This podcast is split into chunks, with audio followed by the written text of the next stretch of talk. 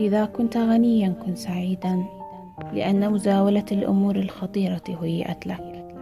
وكنت مشكور الصالحات مرجو الجميل. لقد عز جانبك ومنعت حوزتك ونشر رواق العز فوق دمارك فتم لك وجه من وجوه الحرية والاستقلال.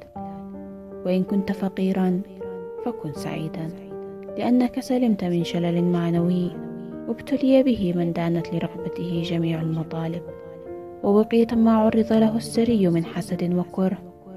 فلا تتلظى السطور لنعمتك ولا ينظر إلى متاعك بعين مريضة. إذا كنت محسنا فكن سعيدا لأنك ملأت الأيدي الفارغة وسترت الأجساد العارية وكونت من لا كيان له فرضيت عن نفسك. ووددت إسعاد عشرات ومئات لتتضاعف مسرتك النبيلة الواحدة بتعدد المنتفعين بأسبابها. وإن عجزت عن الإحسان فكن سعيدا. فقد أجلت ساعة تشهد فيها نكران الجميل ممن صانعت. فاتخذ المعروف سلاحا يهددك به. حاسبا التجني شجاعة والسفاهة حذقا تلك الساعة لا بد من مرورها. فتتوتر لها أعصابك ويفوز سخطك. وتقسو عواطفك ويجف منهل كرمك فتحتقر الإنسان وتيأس من إصلاحه قبل أن تصل إلى قمة الغفران السامي والتغاضي الحكيم. إذا كنت شابا فكن سعيدا لأن شجرة مطالبك مختلة الغصون وقد بعد أمامك مرمى الآمال. فتيسر لك إخراج الأحلام إلى حيز الواقع إذا كنت بذلك حقيقا وإذا كنت شيخا فكن سعيدا لأنك عركت الدهر وناسه وألقيت إليك من صدق الفراسة وحسن المعالجة مقاليد الأمور. فكل أعمالك إن شئت منافع والدقيقة الواحدة توازي من عمرك أعواما لأنها حافلة بالخبرة والتبصر وأصالة الرأي.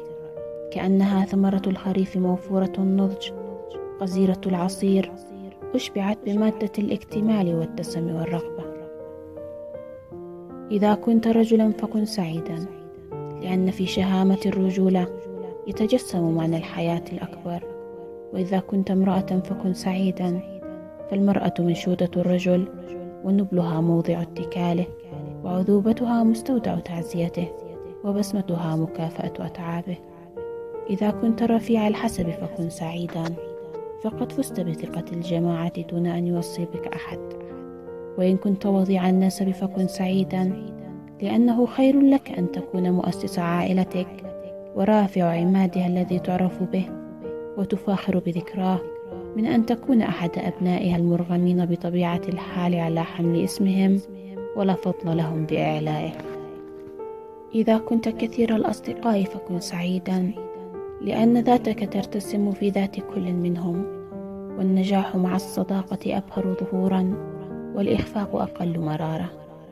وجمع القلوب حولك يستلزم صفات وقدرات لا توجد في غير النفوس ذات الوزن الكبير. أهمها الخروج من حصن أنانيتك لاستكشاف ما عند الآخرين من نبل ولطف وذكاء. وإذا كنت كثير الأعداء فكن سعيدا لأن الأعداء سلم الارتقاء وهم أضمن شهادة بخطورتك.